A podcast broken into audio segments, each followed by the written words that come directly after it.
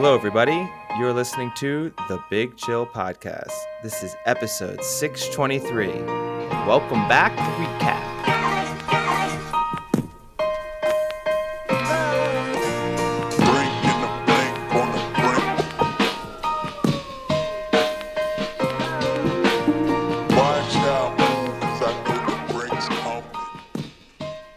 Hello, Big Chillians. Welcome back to the Big Chill Podcast.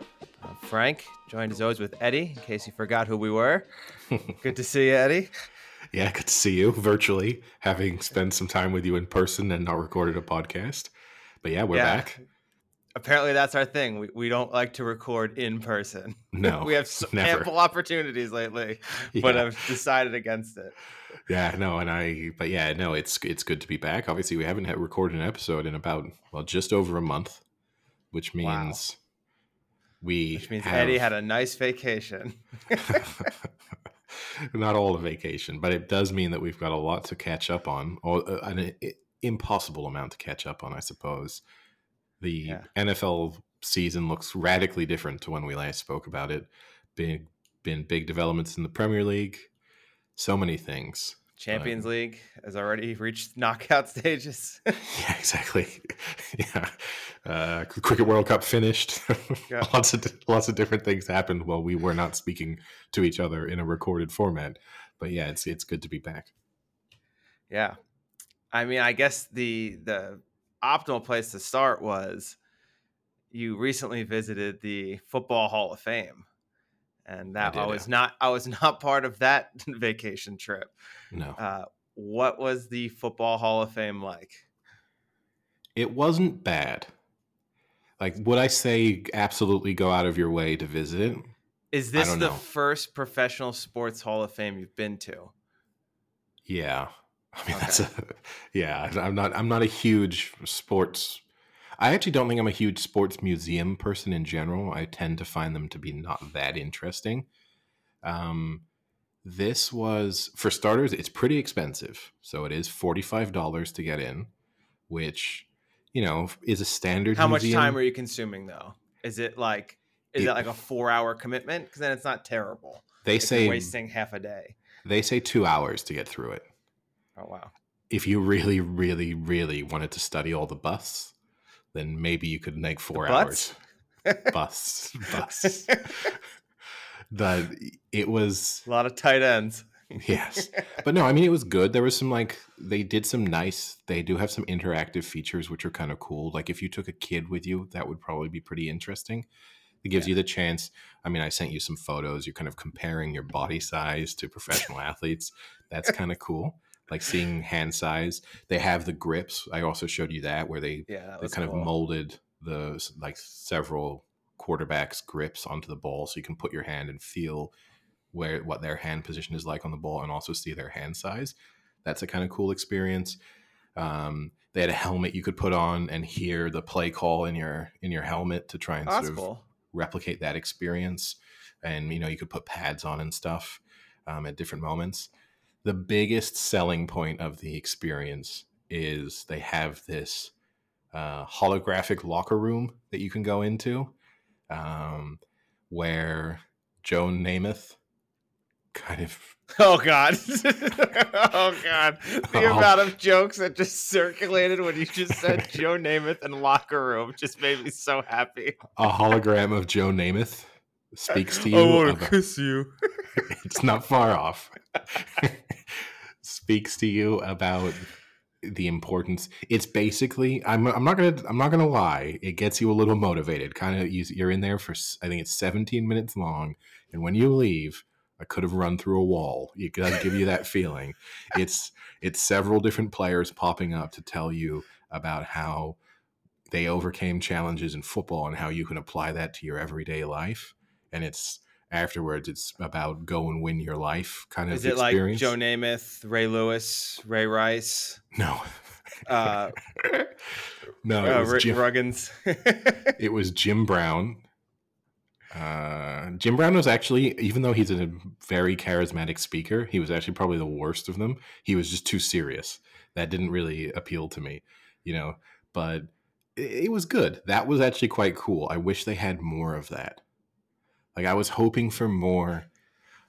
I was hoping for. I, have to admit, I read online that there was some interactive stuff, and I was hoping there was going to be like a throw a football thing. There wasn't. there was none of that. See, because I was gonna say I I also I guess I'm not a big sports museum. I don't know who is a big sports museum person. I don't know if there's someone who's traveling the world going to different sports museums, but um, I'd been to the Hockey Hall of Fame because I lived in Toronto, so I'd gone a few times. And then when people would visit Toronto, I would go with them as well. But that was really fun because there was a lot of interactive stuff. So there was one where like you could be the goalie, and they would have shots thrown at you, and you could see how you could save it, and they would film it, and you could like download the film clip of you making saves, and then it had the reverse where like you were shooting on an interactive goalie on a screen, and it would be like Lundqvist or someone else. You know, it, that was really cool. Um, and there was a lot of those types of things in the hockey one. So the hockey was pretty cool. I figured that would be easy to do for football, like to do like a longest throw challenge, even if you did it into a screen like a like a golf ball. I mean, that would be kind of easy. You would have thought, um, you know, yes, some kind of test your arm strength thing. There would have been even do some of maybe the combine drills. I mean, maybe not run a forty because people are just going to tear their hamstrings. amazing. they just have like an ambulance just sitting there. but you know, some of the jumping elements and stuff you could have done. I mean, still, I guess their their their concern is people just injuring themselves. The average age of people, Disaster waiting to happen. the average age of the people wandering around was probably in its sixties. I mean, admittedly, I was there on a weekday, so that's always gonna kind of happen, I guess. But that was the disappointing part. You can play Madden at the end of it. That was the there was a big Oh, wow. Madden. There was a big Madden section. For But- ten more dollars, I could have bought the game.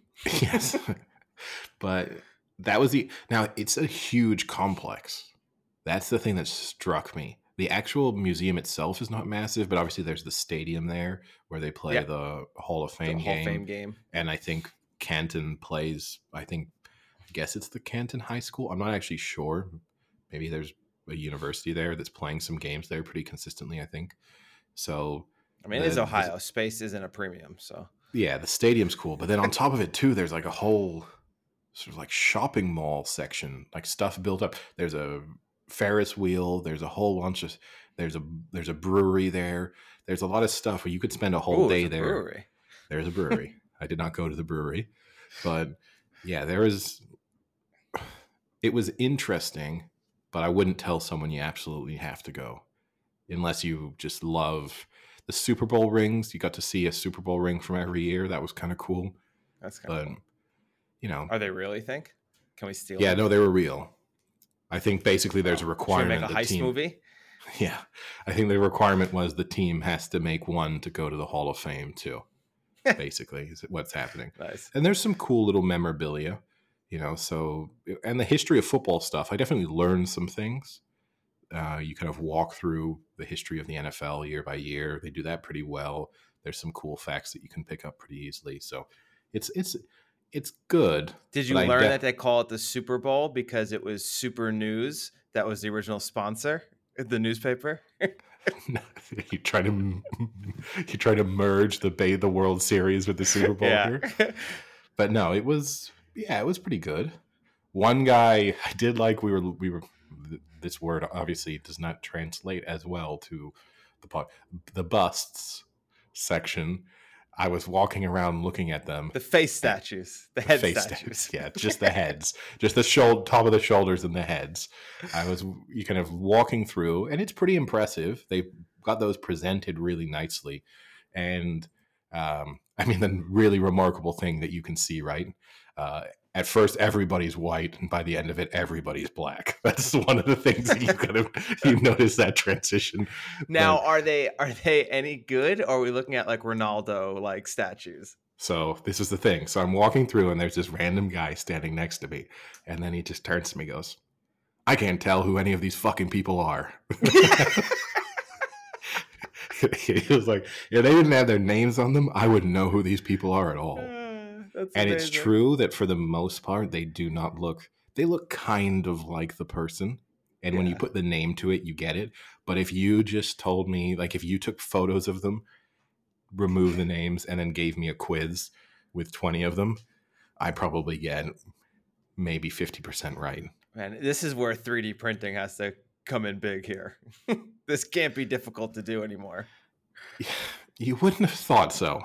And yeah, it's just it's not Ronaldo statue bad, but it's it's like it's not better than you'd have if you went if you had some weird kind of eccentric friend who was having one of those made for themselves in their house. You know, some like weirdo who really enjoyed Yeah. having paintings of themselves and things. It's that standard of quality. So no, you weren't it wasn't lifelike. I had a big thing. I obviously you saw that I posted there was a guy called Hewitt in the Hall of Fame. You made the joke about his head not being big enough for him to be related to me. I, I if the head sizes Did I make are- that joke? It must have been on autopilot. I don't remember it. if their head sizes are accurate, some of them have ridiculously tiny heads. Deion Sanders' head was sort of puny, so I I, I I can't imagine that's how small his head is in real life. But but no, overall, I don't know. I'd give it like a seven out of ten. I'd probably Okay. if you had a young kid who liked football, I think you could go there and have a pretty nice time. But at the same time, I wouldn't go super out of my way. It was not a pilgrimage, I don't think. well, I mean, that was just one of your many adventures over this month long trek around the United States. Yeah. Now I covered a lot of ground in the last month. I got to see a nice cross section of the United States. So obviously I did uh yeah. Arizona, California, Florida, um, just visiting people. So that was pretty nice. Uh, flew through a, a few other places as well. It was it was good. Unfortunately, I mean, we like to do travel stories, right? I was hoping to get more f- frustrating travel stories from the experience. Most people were pretty rational and reasonable on the trip. The only thing on my flight back to Paris today, someone did eat chicken nuggets before we even took off, and that person should have been murdered. Like, if I'm not a fan of bringing your own food on a plane under any circumstances, really, unless you have very specific dietary requirements. I mean, little snacks. I'm it's fine with. tough. This is tough though because there are times where like I if I fly out of Tucson, I obviously have a connection and then I usually have a much longer flight. And then sometimes in that connection, I don't have time to get lunch. So it's either like I need to buy something and eat it on the plane or I'm not eating for 8 hours. And for me, if I don't eat in 8 hours, I might literally die. So I have to bring something on the plane, but I'll bring like a sandwich. Like I'll buy like a a, a turkey sandwich and, and Yeah, eat it that's- or whatever That's tolerable. and You I have to be usually con- eat it when like drinks are coming out and meals are coming. I'm not like like as people are still loading, like being a savage and just downing No, food, This is staring at people walking by me. McDonald's in an enclosed space is not great anyway. So for starters, it's you're an asshole for having that be the the food of choice you've chosen to bring on the airplane, and the fact that they were eating it before we even before the boarding process had finished. Which at that point, just eat it before you get on the plane. You had enough time. You could have sat outside and eaten it, and then and this was I, there were two groups around me who were both eating McDonald's, so they were not alone in this respect. So just as a public service announcement to people who are flying, obviously with the the holiday period coming up, more people will be taking trips. Please don't take fast food on an airplane. People around you will not like you. It's not a nice thing to do. It stinks. Like you might not notice how much it smells, but when you stick yourself in an enclosed capsule, it smells pretty strong, even if you're not sitting that close to you. And that is your Edward Hewitt public service announcement for this podcast. Exactly. Welcome back. yeah yeah but no it was it, it- but all overall people traveling were quite reasonable i was disappointed on my flight to paris i had no one sitting next to me you know i like to talk to people on the airplane someone moved next to me just before landing which i didn't totally understand why that happened but they asked if they could sit next to me while we were landing she was very Man or nice. We woman? woman Of course. She, Yes, yeah yeah she was just she'd been eyeing me up for eight hours and she, She heard you got the Joe Namath speech.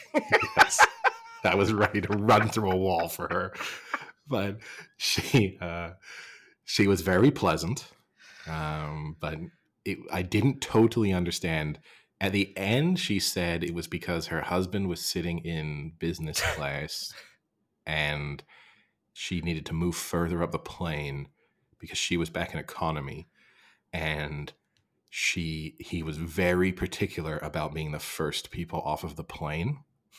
And so she had to move up so that she was able to get off the plane quickly. Now, I kind of felt sorry for her at that point because that sounds like an awful traveling experience. And then because we landed earlier than expected, we actually had to get onto a bus to get bus to the terminal. We weren't actually kind of, That's you know, so annoying. it is annoying. But it meant that he, I then got to see him in person on the bus, and he Wasn't lost his mind. No, we're being treated like fucking cattle here. That was the line that I heard from oh, him. the cattle comment, which I love because then the other option is like, would you rather walk across a tarmac for 45 minutes? or sit and wait on a plane for an available space at a terminal for An hour. 25 yeah Could like, be up which, to an hour. Who knows? yeah which because that that happened to me on one of the flights i took because we landed 30 minutes early and then we literally sat on a sat on the tarmac for 40 minutes and that's a much more if you had uh, offered me there can you get off and get on a bus i would take that every time but yeah i don't know people just as we speak about every time traveling brings out the worst in in humanity um, but for the most part i did see people were the, the people were pretty reasonable there was a person behind Now was that who- wait real quick? Yeah. The the the cattle comment was that the classic move where he's speaking out loud, like hoping people hear and then like interact. yeah yeah that I- was the that is the I most hope- annoying thing in the I, planet. like let's let's that. bond over this frustration thing. Yeah. Like I'm going to say this to my wife, but I'm going to say it loudly enough that someone else can chime in and be like, "I know what are they doing to us? Unacceptable, huh?"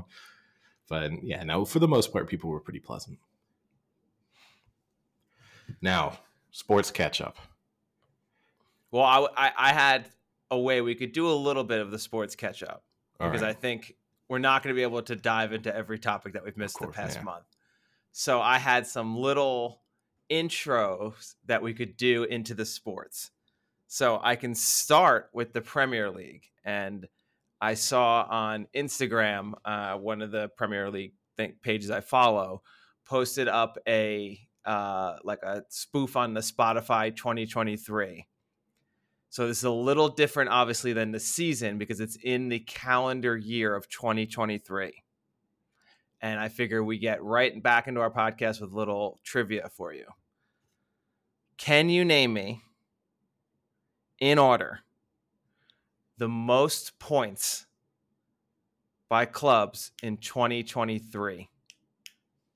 Oh boy, do I factor Everton's uh, ten point deduction into this? Yes, which also Uh, happened during our break. yeah, we spoke about that beforehand. The speculation there was going to be 12 points. In the end, it came in very swiftly. It was 10 points. Um, but yeah, we can speak about that in more detail, I guess, at another time. Okay, I'm gonna. I have to put Manchester City top of the pile, even though they're not top of the league at the moment, just because they closed the gap on Arsenal in the second half of the season. Yes, 82 points in 2023, leading by a substantial margin. I'll put Arsenal second. Arsenal second, 71 points. Now it gets trickier. I'll put Liverpool third. Liverpool is fourth at Shit. 67. Newcastle. Not in the top five.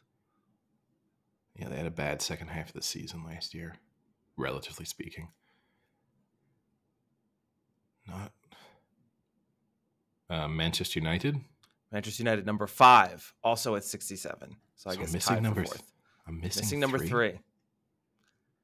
Had Aston a good, Villa.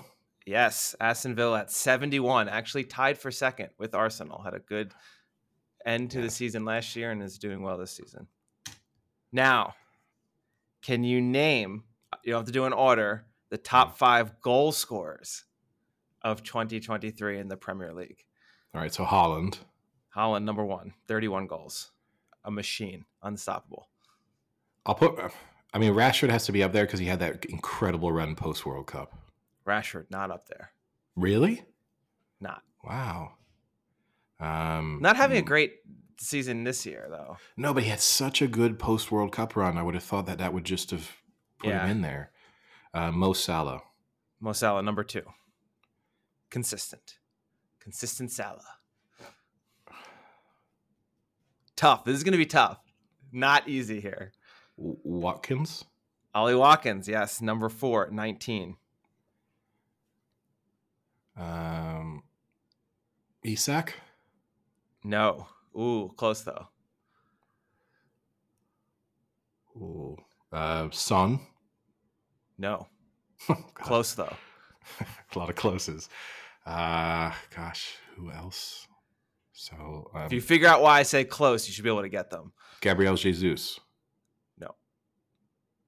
You haven't figured out why I said close. Why, why you said close? Are those because they're players from the same team? Is this the clue? Uh, Almiron. No. So there's another Newcastle player. There's a Newcastle player.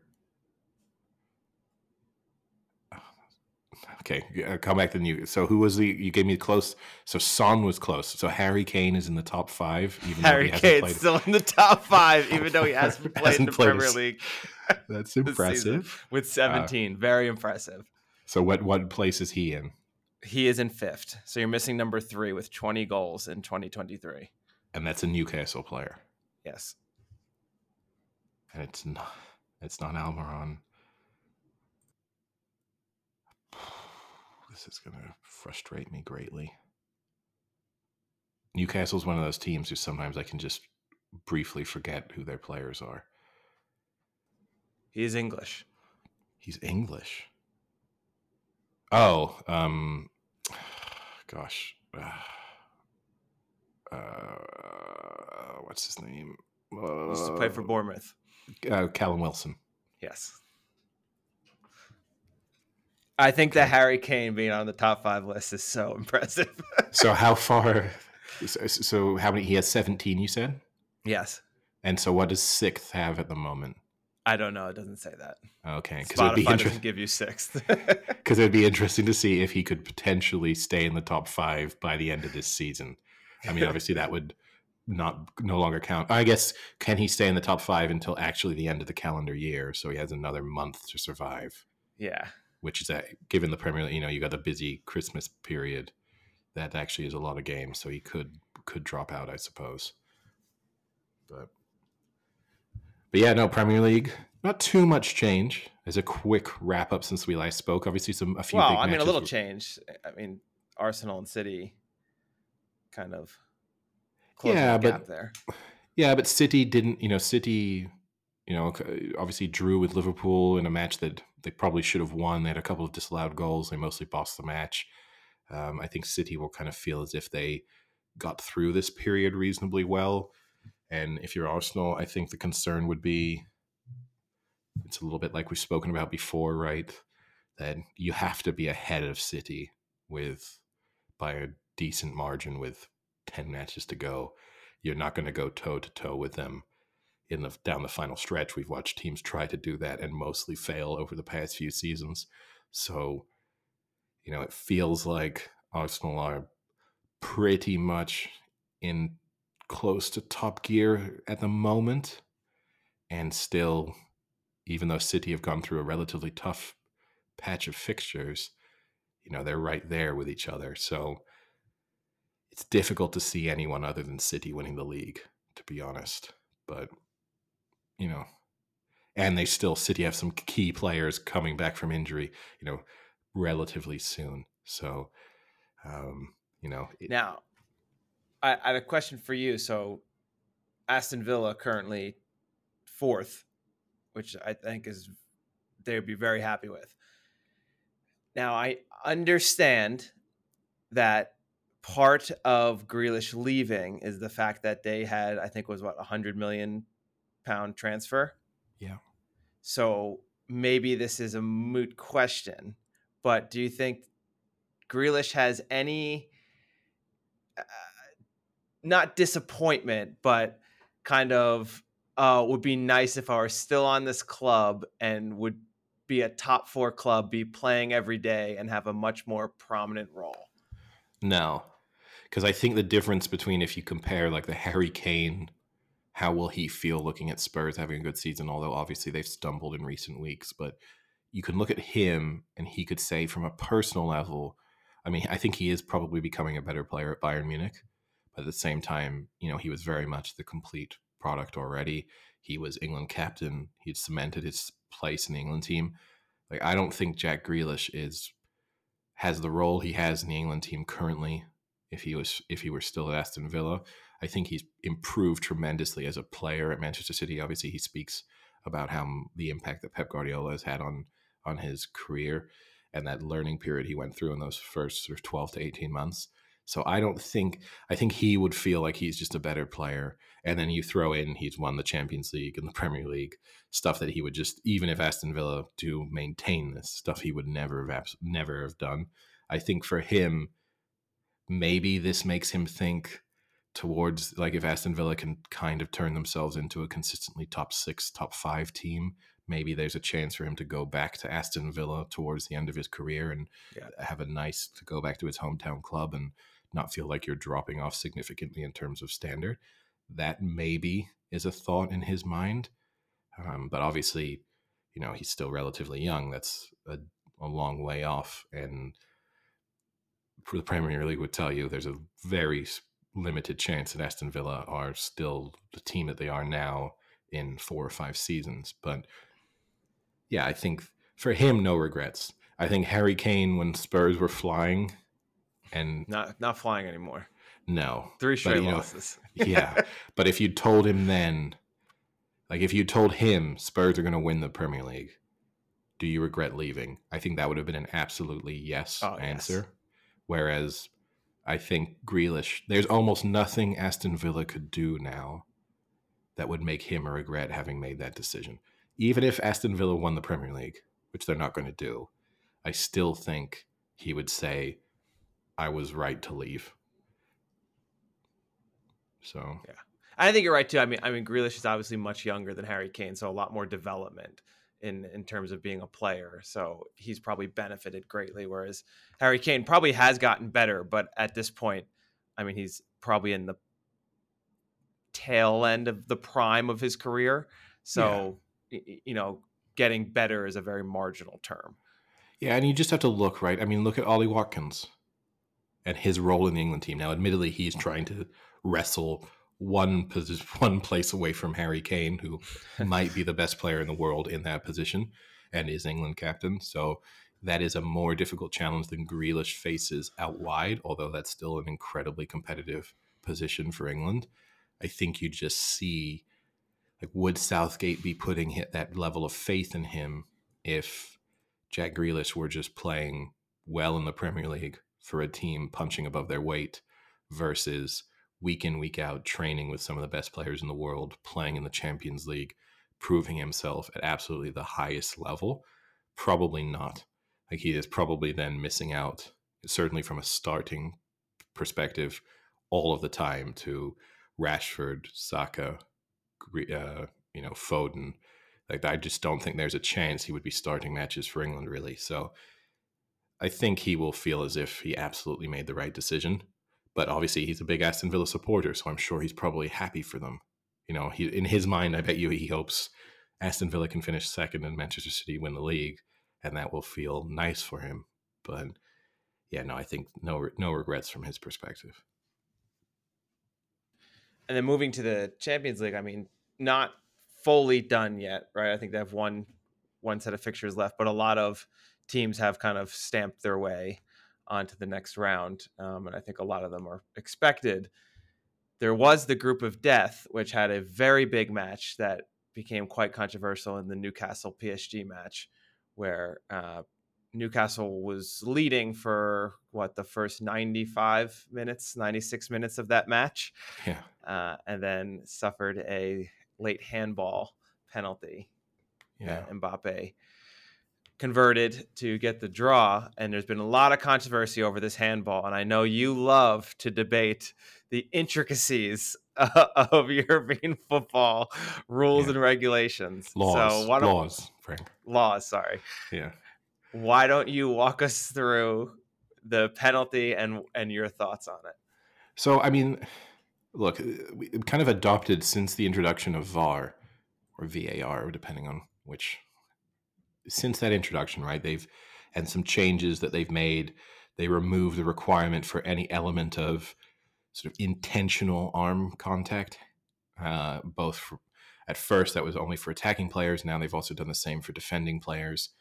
And any arm contact in the build up to anything is considered to be a handball now.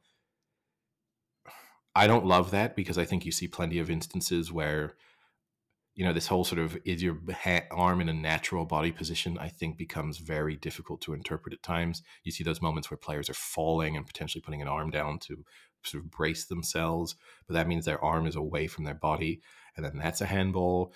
I just feel like it's too inconsistent now and i think we saw that right the very next day with bayern munich who were originally given a penalty in injury time in their match and then it went was reviewed and then the penalty was then it was decided it was not a penalty, and those instance those those examples were pretty similar to me.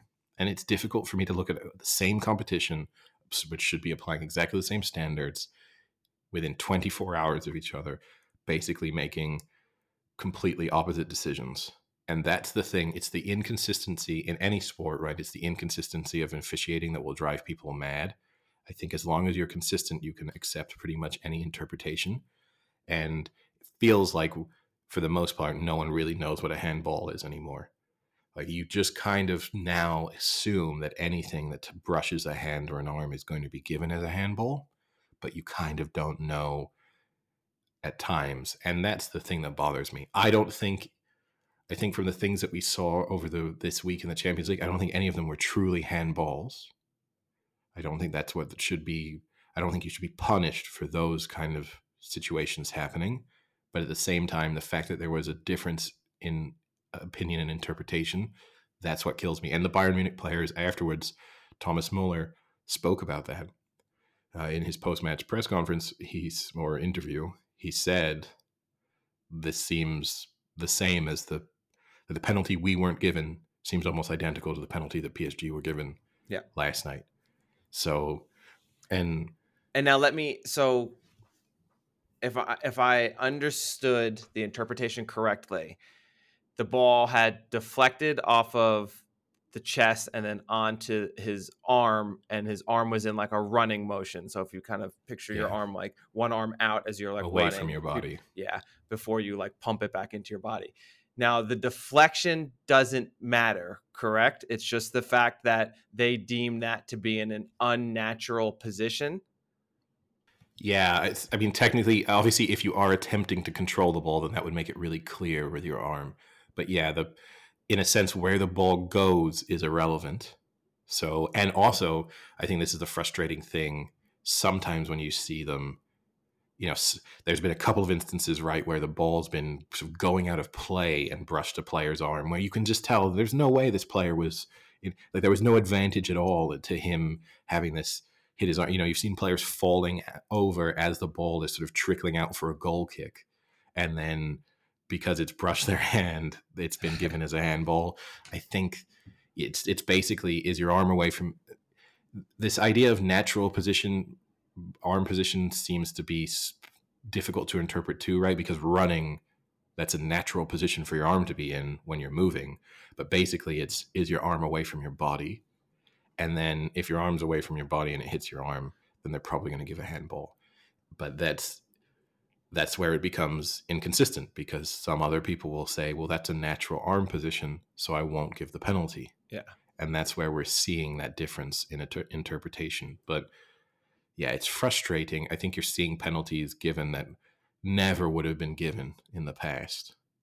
And that's fine as long as, you know, we're probably going to see a match, you know, like the Champions League final or something where a similar incident happens and they'll say, well, no, I mean, it's a natural arm position, so we're not going to award a penalty. So it's, and I don't expect perfection out of officiating, I think, is, but the more technology we add in, the more you expect consistency. I think that's the thing we really, you yeah. know, and that's the problem is we're seeing more technology and we're not necessarily seeing more consistency. And I can tolerate, I don't mind, I'm not one of those people who loses their minds, as we know, we've spoken about, I think neither of us do, over refereeing or officiating mistakes. Like I think those are part of sport And I actually think that kind of adds to sometimes the charm of it. It sucks to be on the receiving end of a bad decision, but kind of it is just the way, you know, the cookie crumbles when you're playing a competitive sport. But when you are adding in that review system and you're still not having consistency in decision making, that's where it's kind of unacceptable. And for Bayern Munich, obviously in the PSG match, it was important because of the way their group is set up. Like that has a big impact on who might go through. In the Bayern Munich match, it kind of didn't matter, although it did run end Bayern Munich's run of winning every home match since two, in the Champions League since 2018, which is quite an impressive record. So you know they'll be disappointed that, in a sense, that was taken away from them right at the end. They could have knocked out another year of all, winning all of their group stage matches. So I think that is a good summation for European football. So now moving into the NFL, my segue for this is, is not as direct, but there's nothing like you have a full Sunday slate of NFL. You wake up early, you make yourself a nice breakfast, get ready to sit down for seven hours of uninterrupted football. And you go to make your bacon and you have a decision to make on how do you cook your bacon. and I, I, I want to say this not because you are the most opinionated person I know, but to, to, to, to say this in that we had a discussion on our chat about what's the best way to cook bacon and you are on firmly on one and I'll let you speak on you're firmly on one camp and the, the way you ate the bacon was not cooked the way that you would have cooked it what is crazy to me is that no, no, the way I ate the bacon was the way I would have cooked it. It upset someone else. Oh, okay, there we go. So yeah. What was crazy to me was then the next day I came to work, went on my usual yahoo.com, which gives me my the random stories, and the second story on yahoo.com was I tested the top 10 ways to cook bacon, and here's what I thought the best one was. The amount of listening on on like chats and phone calls by by the internet and and it's insane to me. There is no way that pops up if we do not have that conversation. So i think there right because we are having that on facebook messenger. I do think there they definitely are um kind of you know your what you're saying is being analyzed. I don't 100%. think your your phone is not being like your iphone is not listening to you. When i don't believe that when like people are sitting like my phone is listening to me and like we had a recent incident right when Olivier, the guy who was with us in Arizona, got an ad for an air fryer after he'd been in your house and we'd been speaking about the air fryer. Hundred percent because the easy conclusion is to say because your phone heard you talking about the air fryer. the The reality is that the, your his phone will have seen that he was close to your phone and probably in your house. It probably knows that, and it will know that you own an air fryer and so it will then push ads. Is that is that better? I think it's like sound is like no, this is this is this is way better. This is way okay. It can tell when you're close to someone who owns and searches for things, and that you might be interacting with them. That's that's fine. a little. It's a At little bit point, better. Just listen to the conversation. I don't know. It's a little bit better. It's a little bit more. It's a, that's more slightly. I don't love either of them, but that's slightly more acceptable. But back to the bacon oh, over the analytics. Okay. Um, yeah. So it was sorry, the eight best ways, or the eight ways that bacon is cooked. Which one was the best? Now I will just jump right to the punchline. The be- so the caveat here being it isn't just based off of taste. They rank it based off of like taste, texture, and like ease of cooking and cleanup, which I don't really agree with. If I'm going to eat bacon, I don't care if I have to clean it up. I want the best bacon possible. But the best bacon cooking method is baking baking it on parchment paper. So the big debate you were having is whether to bake it or to fry it. And this study says a rating of 10 out of 10 is to bake it on a pan with parchment paper. Which is what I do at home. I did not I did not write this article. And I don't Wait, let me I check. Find, hold on, hold on. no, you did not. Okay. Well, I could have used a, a, pen name, you know, but and I Taylor find, Pittman. I find that if you use parchment paper in an oven, you get both. You get the benefits of of you get everything you want out of bacon. You will have it be a slightly less greasy because the oven approach is less greasy than a frying pan, and the parchment paper means that you get crispiness that you will not get if you use eh, nothing if it's just in the in a, on a tray or if you use tinfoil or, or aluminium foil depending on where you're from so i think parchment or paper aluminum de- foil. yeah parchment paper 100%. delivers the best possible result and i agree with you like i do think sometimes the cleanup method i think you kind of i know you're saying if you have bacon and yeah if you're having making some bacon for yourself on a sunday morning and it's kind of part of a big home brunch thing. You don't really care about the cleanup process. But if you're someone who's like cooking bacon for your kids in the morning before they go to school and you're busy you might care about the cleanup oh, process. Oh, you're a bad parent giving them processed meats. well, okay. but you think I'm controversial? You've just pissed off probably every parent who listens to this podcast, coming from two men with no children. But, How about a fruit for Christ's sake? well, oven or frying pan, but No the- fiber in bacon. oh boy, but the I think you do can kind of consider the cleanup process, and the oven does significantly reduce it. Right, you are just tossing. Yeah. If you're cooking on parchment paper, you're just tossing that away. There's And- no real cleaning involved. It's kind of nice from that perspective. Yeah. But I just think personally, I don't really care. Bacon is bacon to me. If you cook it in a frying pan, I'm not like I'm not turning it down because you fried it in a frying pan over. But it, it's kind of nice to have slightly less greasy bacon.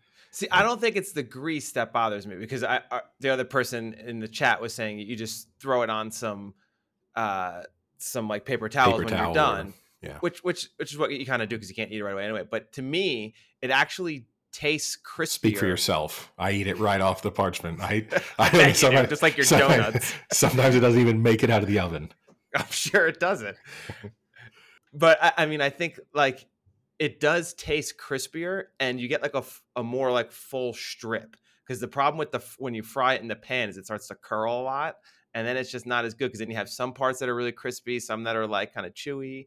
So I, I agree with you. I always cook it in the oven as well. But if I go to like a diner or something like that, they're most often cooking on a skillet, and that's pretty good Yeah. too. No, as I said, look, it's bacon. I like bacon. Bacon tastes good. I, I'm not going to comp- I'm not going to complain about how I don't even care that much. Some people are very particular about like how crispy their bacon has to be. I, I quite like crispy bacon, but I'm not I'm not someone who's going to be like, no, you need to cook that bacon for longer, assuming it's cooked. I'm you know it's bacon. It will taste nice, but if I'm at home, but uh, you know and I don't have a strong as much as you'll say most opinion opinionated person you don't. I actually don't have a strong enough opinion. Like I would not be at your house and be like, you should put that in the oven. I would never do No, you would just say nothing and then go to a group chat and complain about it. hey, when you when we were at your house, you cooked me bacon and you cooked it in the oven. yeah, that's how I cook it. Yeah, because you're because you're right. All right. That, that, that rounds up the bacon chat. That was kind of a transition into the NFL. So, So, now you've eaten your bacon and you're Yeah. getting ready to watch your Sunday NFL. yeah. And then I think the to takeaway myself, from the month we've missed? is Brock Purdy the MVP again? oh God! Didn't actually see that as being the uh, starting point. Um, let's see. I think we've seen. I think we have a much better, which is normal, I guess, is at the end of November. I think we have a much better sense now, right, of who the good teams are. I think there's no. A month ago, it was a little bit uncertain. There are some teams we thought might be pretenders, and I think now there's a clear divide between the top couple of teams. I think we could put them into tiers. Not that we do power rankings or rankings. We're in a podcast. We don't do rankings. Never do rankings No, never. but I think we could put them into tiers pretty easily. I think it's clear that the I, I I think you can, but I still think we're being fooled a little with a few teams based off of their standings. So I guess if, if you were to put in the rankings, I think you obviously in the NFC you put Eagles, Niners, and Yeah. I would put the Cowboys up there. I think the In- Cowboys in, are third, but Cowboys- they're in that they're in that elite group. to me it's Oh, the quote unquote elite. To me if I go it, it would be like 1A is Niners, Eagles and then Cowboys are 1B. Yeah. Yes, okay. they have this incredible. with that. They've never been losing at, at home yet, and all this stuff. But fundamentally, I guess my issue with the Cowboys is I've just watched them get demolished in the playoffs with pretty much the same team Yeah. in recent seasons. And so, and yes, Dak Prescott's been really good, but I Really just good. have the I Dak. Prescott MVP talk is coming up. Yeah, uh, well, And rightfully so, actually. I mean, he is having a, a good season, but Yeah. I think they would have to beat the Eagles to to get that yeah, yeah. because they've And- already gotten smoked by the Niners and lost a close one to the Eagles, Yes, but they will play them again. but no, I think, um, yeah, I think in the NFC, I feel I feel pretty comfortable with saying I would be very surprised if it's not one of those three teams representing the NFC in the Super Bowl. So, I think okay, something w yeah. weird would have happened. So I guess with that, what I was saying before, the Lions are also eight and three, same record as the Niners or the Cowboys, but I do not put them in that category. No, a couple of shaky performances, obviously, for them to lose to the Packers on Thanksgiving, and also then the manner in which they did. I mean, they were losing the entire game. I still feel like they could have won that game if, I mean, the decision to go for it on fourth down in the third quarter, they were treating that like that was a game where they had to score on every possession almost, wherein they sort of ridden the storm that the Packers, like first half Packers were excellent, although aided by Lions turnovers and good field position. And then the second half, it, it started to feel like a game you would expect to see sometimes from good teams, where they start to kind of put the squeeze on, and the Packers weren't being weren't moving the ball anymore, and you just felt like, okay, if the Lions don't do anything stupid, they're going to close this gap and they're going to win this game. And then they did something stupid, and they turned what should have been sort of stuck at a one possession game into a two possession game, and then that turned it into you probably need to score now every time you get the ball, which you know really changed the complexion of that game. But then you know also they were lucky against the Bears, so Yeah. it's that it's been a bad couple of weeks for them, and it's di- it, I think the issue for them is their defense looks so bad. I can't see how they stop any of these. I I think the Packers, Niners, Any Eagles, one A or one B team, they would think we'll score 35 plus points against them if Yeah. we need to. and then you need Jared Goff to be not Perfect. Jared Goff. Yeah. and I think, and then they would, all of those defenses would then look at Jared Goff and think, we're going to get at least one turnover. Yeah. And so if we're scoring 35 points and we're getting probably a turnover or two, we're going to feel pretty good about ourselves.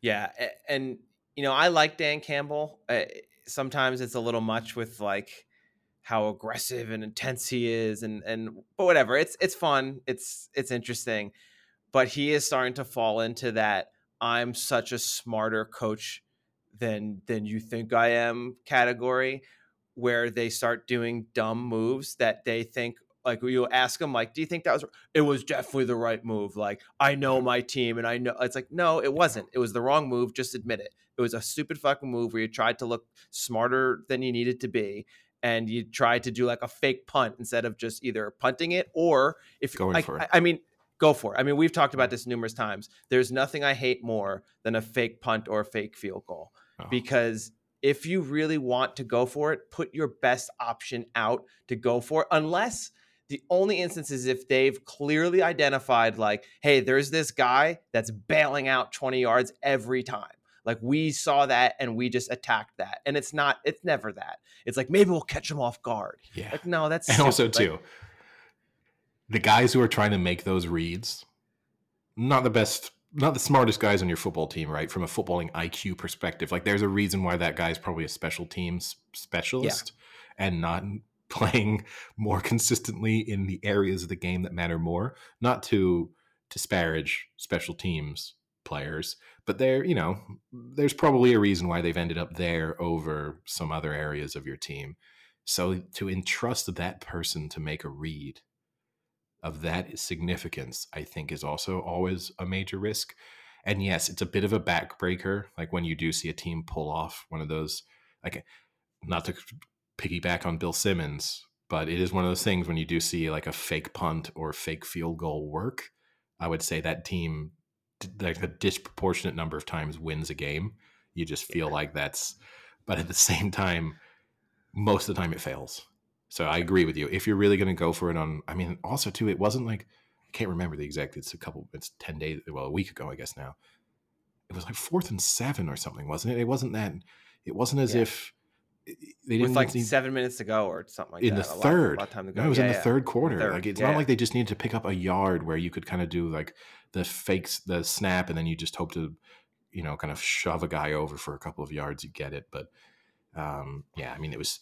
I feel like with Dan Campbell, he's sometimes fighting the image because he looks like such a meathead and he talks like a meathead, and I feel like sometimes Then you know what? You're probably a meathead. he probably even walks like a meathead and talks like a meathead but I think sometimes he's trying to show that he's not a pure meathead by embracing some degree of analytics or being a risk taker, and that's trying to kind of show like, no, no, no, I'm I'm a modern NFL coach. Like Yeah. me and Staley, we're in the same camp. The thing is, you don't want to be in the same camp as Staley because he's oh God. he's not going to be an NFL coach Because he's next he's not going to be in that camp much longer. He's Yeah. going to be fired. His camp is going to be the unemployment line. But yeah.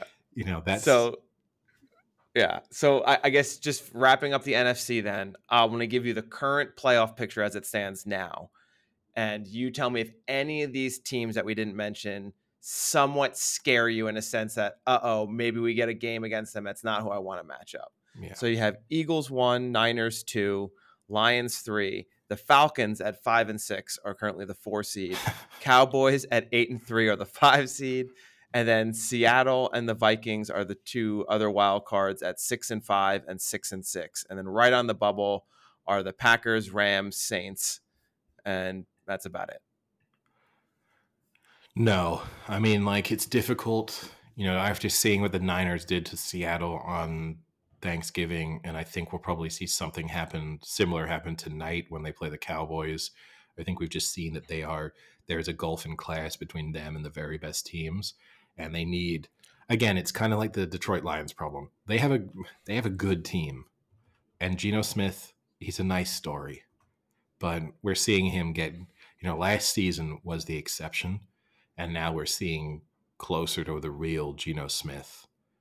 And he deserves to be an NFL starting quarterback, but he's not going to be a quarterback who wins you playoff games. There's a, Yeah. you know, I mean, of course he could win a playoff game. Their game, their team is good enough, but he is not going to be the reason why you win. And you sometimes need that, obviously, in tight games against other good teams. So now, what about so the two teams that are kind of on a little bit of a win streak? The Rams have won two in a row against the Seahawks you just mentioned, and then kind of blew out the Cards. And then the Packers have been looking better the past few weeks, having you know beat the Chargers, or uh, sorry, yeah, beat the Lions, and then beat the Chargers the week before, and blew out the Rams two weeks before that, and had a very very tough loss to the Steelers, for which I think they should have won that game as well. So they could be on a four game winning streak, very close to being so, but three out of the last four. I mean, they're showing improvement. And look, if you're a Packers fan, that's room for optimism. And I saw the comparison that, like, statistically, Jordan Love is almost identical to Aaron Rodgers. Literally is was identical at one point. Yeah. yeah. to Down to the- down to the single yard in passing. That's Yeah. crazy. Now, I don't think he's going to turn into Aaron Rodgers, but uh, I think there's room for optimism if you're a Packers fan, but I don't think you're scaring anybody.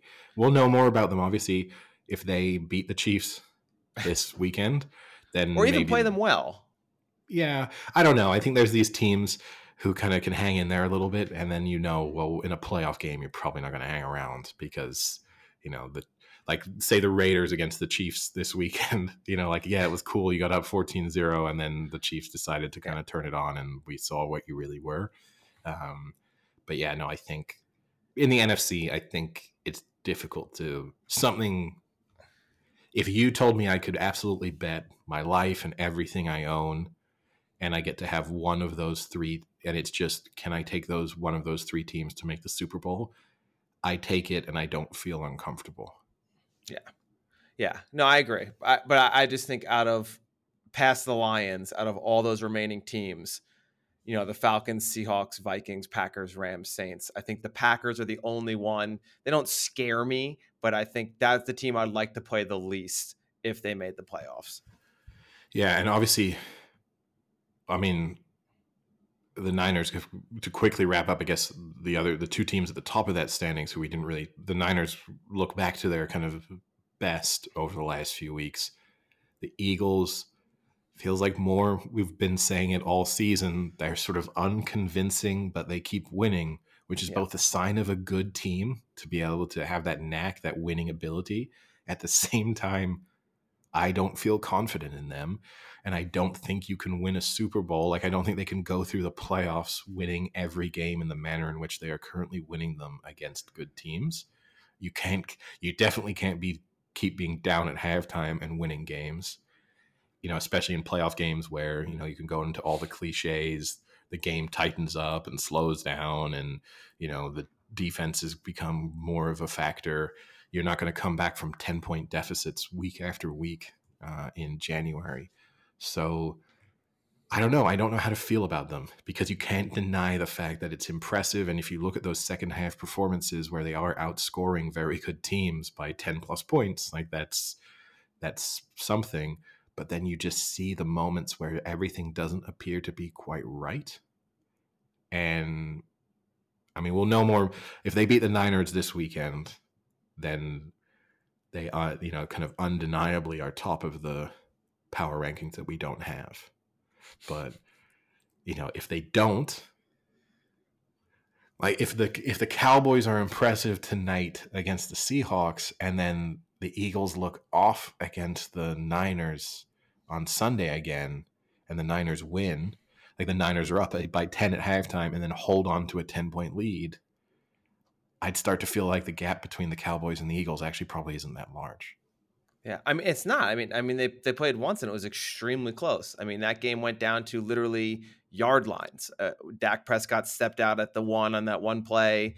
The um, other catch by the tight end right at the one. You know, like I mean, literally yards. They they lost that game by. So I I think they're right there with the Eagles and yeah, it's I, but I think there has to be something said about a team who does just continually grind it out when they need yeah. to to win the game. And that is something that on the other side when you talk about the Cowboys, that's something they have they no have. experience doing. Yeah. Yeah.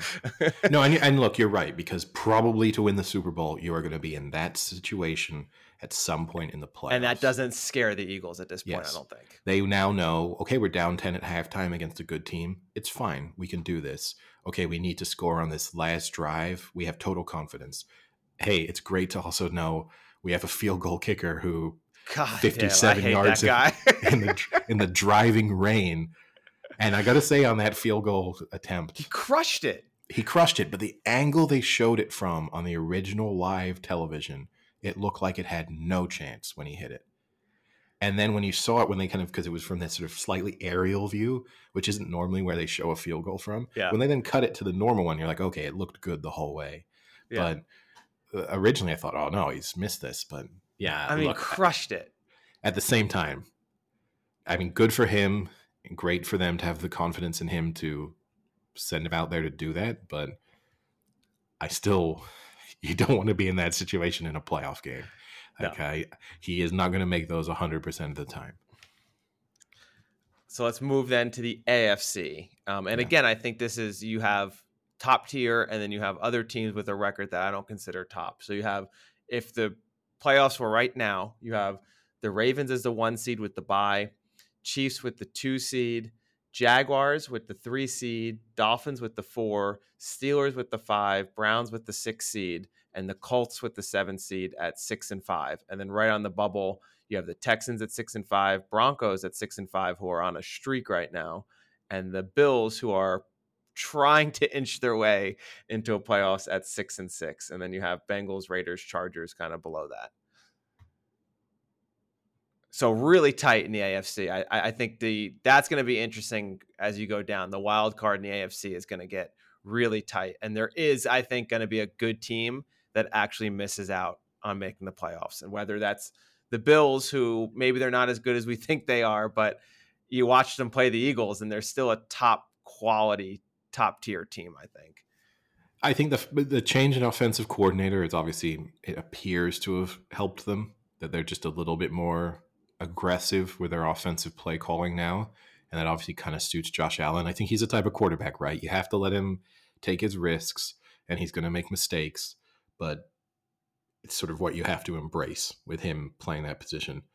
I'll say this: I think the NFC right now, you can do the futures bet right, which the winning conference, and it's not even it's 10 to you know it's the kind of same odds afc nfc i think the nfc should be heavy favorites to win the super bowl because i think you can pick a lot more holes in all of these afc teams than you can in in most of the good nfc teams and i think whoever represents the nfc in the super bowl is probably going to be the favorite in the super bowl like I I'm trying to think of the scenario where Eagles Chiefs, I think Eagles are favorites. Niners Chiefs, I think Niners are favorites.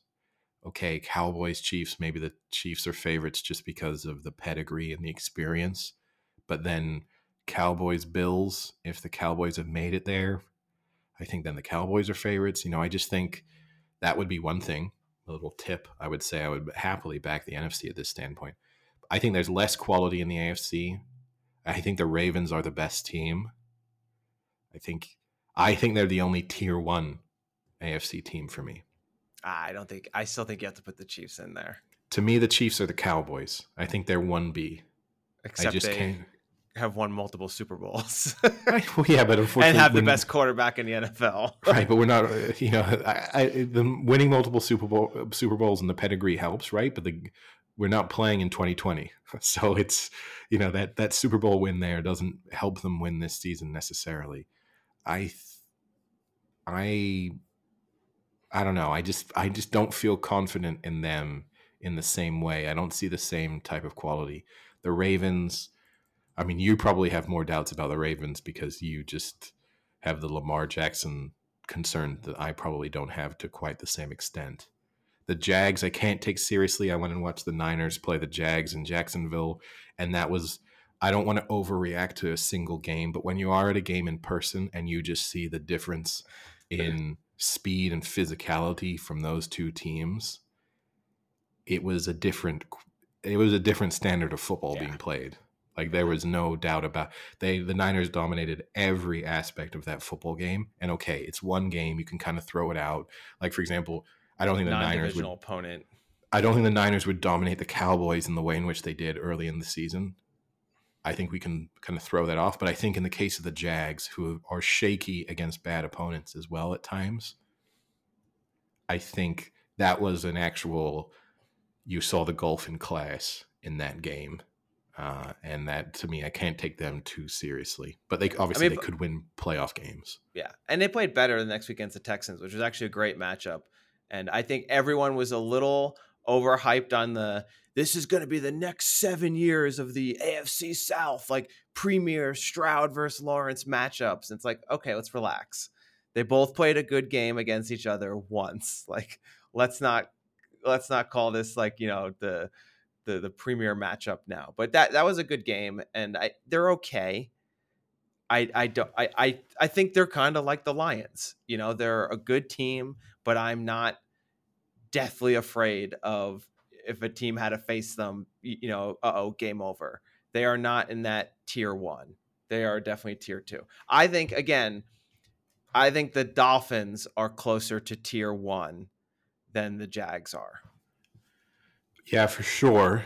And I think that, but my issue with the Dolphins, right, is we've seen them basically all the good teams they've played, they've lost to, and yeah. this is the Haven't concern. A, a team with a winning record, I think, right? Yeah. So like when everything they look unstoppable until they play a good team and then they look decidedly stoppable.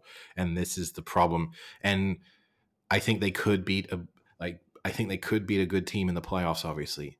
I think they could. There's every chance they represent the AFC in the Super Bowl. But can I see them beating multiple good teams based on what we've seen so far this season? It would surprise me. I, at some point they're going to come unstuck. And especially, I think when you look at the way the NFC teams are built, where they are so physical on defense and stuff, I don't think that suits the Dolphins. So if they were to make the Super Bowl, I feel like they're going to have a very bad Super Bowl matchup. Whereas I actually think the teams they play in the AFC on their way to the Super Bowl, that feels like it suits them a little bit more. Like I could definitely see them beating the Chiefs in the playoffs, just because they could just you could have Tyreek Hill go for 200 yards. They're so fast on offense. You could just see them kind of really getting rolling. But I feel like the NFC teams, you could just see Tua get sacked 19 times. You know, like it could just get really ugly really fast. And then rounding that out, you have the Steelers, Browns, and Colts. And I would have been high on the Browns, but I think Watson leaving, even though he wasn't having the best year, he was improving. And the drop off from Watson to to uh, Thompson Robinson is Oh, pretty Joe significant. Flacco. Although they get to get Joe Flacco, who is now sitting in in a number two position. Well, Um, presumably starting this weekend because of the concussion if- protocol. if he's not out of concussion protocol, yeah. I, I, I, I, I think you will probably see Joe Flacco start this weekend. The bigger concern for the Browns to me is that Myles Garrett injury because I mean he's such a game changer for them on on uh, on I mean, he's- defense. Probably defensive player of the year at this point right now. Yeah. So if that shoulder injury is significant enough to even just, you know, impact his performance, I think they're in trouble. But I'll go in an officiating rant maybe to wrap up our NFL discussion. Obviously, I was in Cleveland, and in their game against the Broncos, the Broncos were going to win that game probably no matter what. Although again, Stefanski kind of can't another coach who can't get out of his own way in the play calling. Like again the browns felt like they were kind of squeezing that game a little bit and coming back into it and it was a one possession game and it was close and then you decide to run a double reverse that leads to a fumble and it was game over.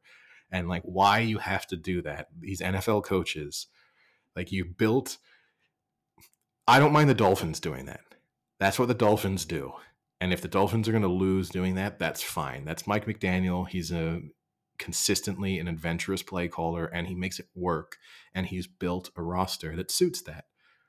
The the Browns are like a hard-nosed, grinded out football team. Play great defense, run the ball down your throat, win a game 17-14. Like that's what they're built to do. And I hate watching an NFL coach who feels like still sometimes they have to show off. And Stefanski is one of those where it's like, no, you need to know what your team is and call the plays appropriately. You have what basically is your fourth string quarterback now as your starting quarterback. Like you in a Yeah.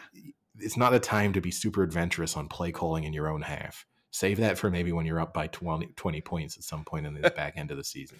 But anyway, the one thing I will say, if I could change an NFL rule, drives me insane. The Broncos had that touchdown where, you know, the player's sort of knee was in bounds by about half a millimeter. It's the correct call. I don't think anyone can complain. That is the way we, the tight end when he was kind of sliding out of yeah. bounds, the the touchdown that put them up by two scores. I hate the fact, and I think we've spoken about this previously, that you can instantaneously establish control going out of bounds. And yet, in the field of play, we need to watch you make three steps, make a football move, do all that stuff. But if you toe tap on your way out of bounds and the ball is in your hands for less than a second, as long as you obviously don't lose the ball, you know, kind of going out of like afterwards, that's fine. You've established possession, it's good. I cannot legitimately a sport that has those two differences in interpretation and how quickly you can establish possession of a football for a catch. And look, I don't want to uh, ranting about the rules and complaining about catches in the NFL. There's too many people who do it, but that one just I I, I struggle with that one every week. like it, it doesn't make any sense to me that you can somehow be aided by going out of bounds. yeah it's it's tough I, so then your rule to change it would be then in the field of play as soon as you get two feet on the ground and have the ball in your hands it's fair play that it would be a fumble if it gets knocked out Sure. Or or you have to make a football move before you go out of bounds. i like that aspect it's like you toe tap and then do like a stiff arm yeah. just like in the middle, like you like toe tap and then like do like a spin, like a pirouette, just to like like to get like bonus points. yeah, I it's like, like, a that idea it's like better. it's like ice skating judges Yeah, where you have to add like there's a style component to uh to going to make making a touchdown catch. But I, I that's think how I want that rule to see, be changed. It's one- it's one or the other for me, and it's just difficult for me to accept the fact. Like as I said, it's just weird that you the rules change depending on where the where on the field you are in terms of how Yeah. quickly it's a catch. And I mean, look, does it drive me insane? No, because it, it goes back to the penalty discussion. There is consistency in that interpretation, so that's all I need. Like it doesn't actually bother me. Like I'm not I'm not screaming at the television like that's not a catch. I know it's a catch, and that's fine. But it is strange to me. I cannot think of another sport really where you have a moment where the interpretation of a very key aspect of the sport changes radically based on position on the field. You know, like that's that's where I struggle with it a little bit. It's as if they were like the offside law changed in the in the penalty area in football. You know, like that's it's if like, oh, no, no, no, no. When you're close to scoring a goal, you're allowed to be half a yard in front of the defender. Like that's okay. Like as long as you were behind him at some point, that's fine. But no, if you do it on the halfway line, you got to be completely behind him. That sounds idiotic, but that's actually kind of what they're doing with the catch rule. Well, let's let's wrap up with a uh, little callback to a, a fun little game we like to play, and that is Family Feud. So I was watching Okay. Family Feud last night, and they were doing the fast money, and I saw some pretty terrible answers. So I want to see what you would get, and then I'll tell you some of the really terrible answers I thought they said.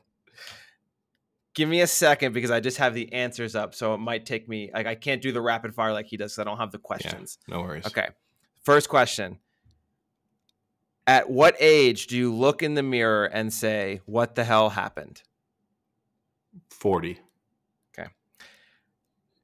Finish this. Blank bean. Baked. Okay. Grandpa probably has a favorite what?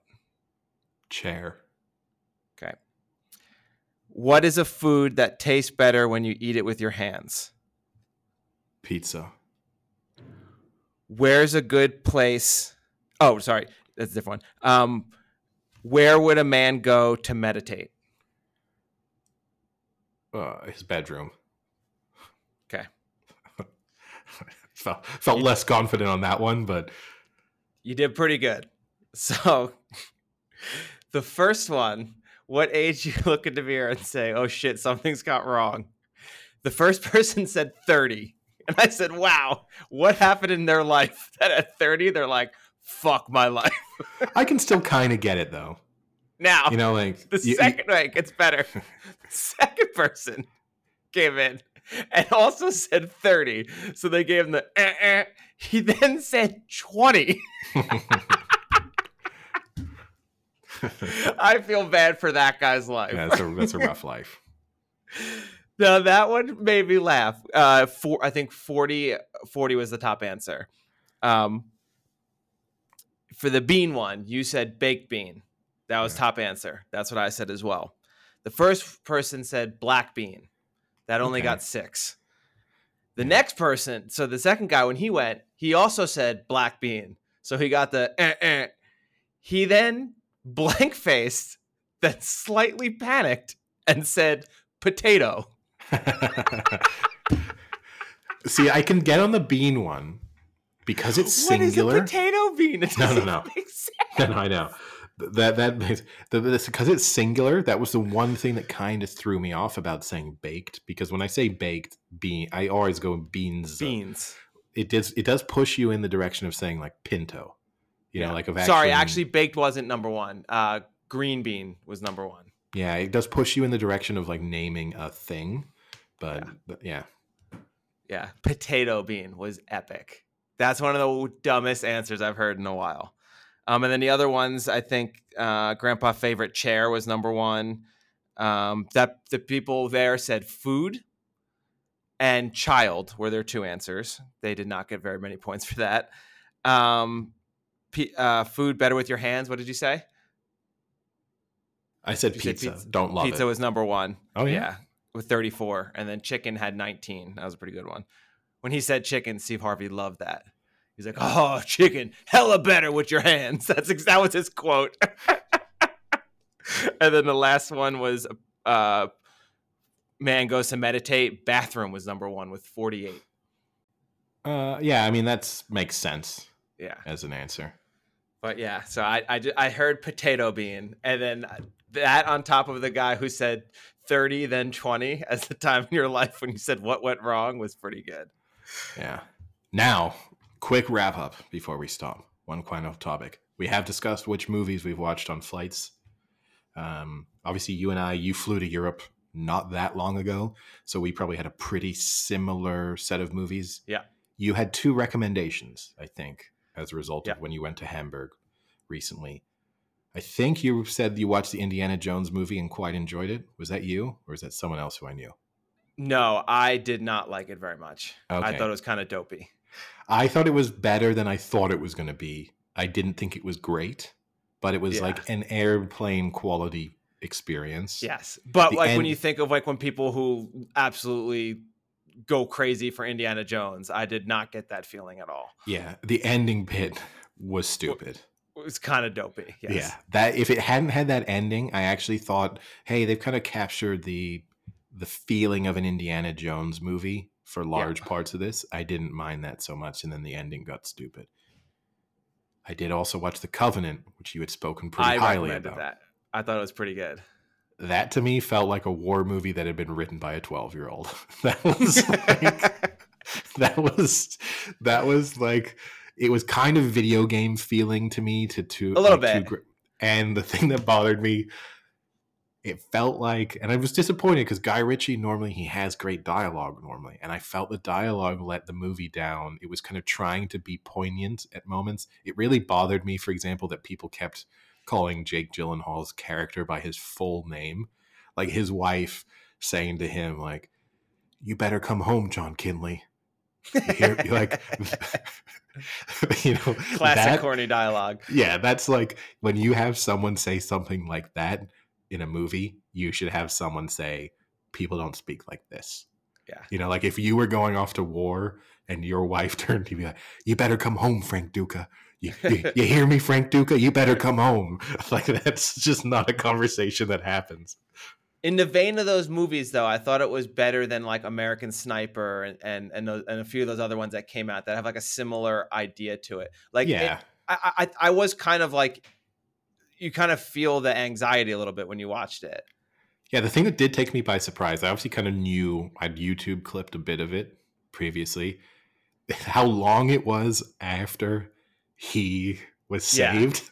Like that bit happened on the plane, and then I went to hit my screen to be like, how long's left in this movie? It's like 57 minutes left still. Yeah, I was like, my God, it feels like we've done the the big part of this movie, and now I get to watch a guy get on holes. That was that yeah, was, that part dragged. yeah, and him just drunkenly yelling at people. But anyway, we can wrap it up on that note. But just for people about to fly, that's my instant feedback to. I liked Covenant better than Indiana Jones. Oh, I don't know. I mean, I the I give the- ending of Indiana Jones is pretty fucking dopey, it is dopey, but I I don't and know. it I- looks bad too. it did look bad, yeah. Although I give them credit, you know, I will say this: the young Harrison Ford stuff they did at the beginning of the, movie. The, de aging looked okay. looked good. Yes, Like but him, that- but Harrison Ford in current age looks awful. well, that's not their fault. but it slightly is because they try and make him look better. That like just make him look like he looks. That's fine. Like, he's he's an older guy. He actually looks good for his age. Like don't try and make him look better. Where it's like he, he looks like he, he's got like a layer of like paint on him.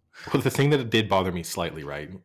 It appeared as if Mads Mikkelsen and Indiana, like and Harrison Ford, in the World War II scene, should have been about the same age. And then they fast forward to the 1960s when the movie then kind of picks up again. Mads Mikkelsen looks about five years older, even though he'd been hit in the face by a, at 60 miles an hour by a stop sign. And Indiana and Indiana Jones had aged 50 years. Like that was the bit that I couldn't quite wrap my head around. But anyway, we Yeah. can finish on that note. Uh, that's funny. Yeah, and I have some more. We can do some more TV and movie. Uh, I started to watch. I watched the first episode of The Curse, the new um, uh, Nathan Field Fielder. And I started to watch Squid Games: The Challenge. Have you been Oh, watching? I want to talk about that as well. We gotta- Let's save it. Okay, save it for next episode. Yeah, I don't actually have much to say, but my one comment was. How funny would it be if these people are told it's like Squid Game, but like it's like a it's like for real, and then Oh, they yeah. get in, and then they actually get we shot. killed. yeah. Anyway, we can we can we can save that. I've got Or- some thought. Okay, wait, real quick. My some- other idea. I- I- wait, wait, wait. I had one more idea on that. Is that they like stage it so there's like the first four people are actors in like the first game, and they do get shot and like pretend that they've died, and then see what the other people do, like in like the real people. If you see what I'm saying. That would be freaking awesome to see. I wish they had done that. Just like in the first game, that I'm like, nah, just kidding. but yeah, let's uh we'll talk about that next time. That's something to look forward to. All right, talk to you later. See ya. Cheerio.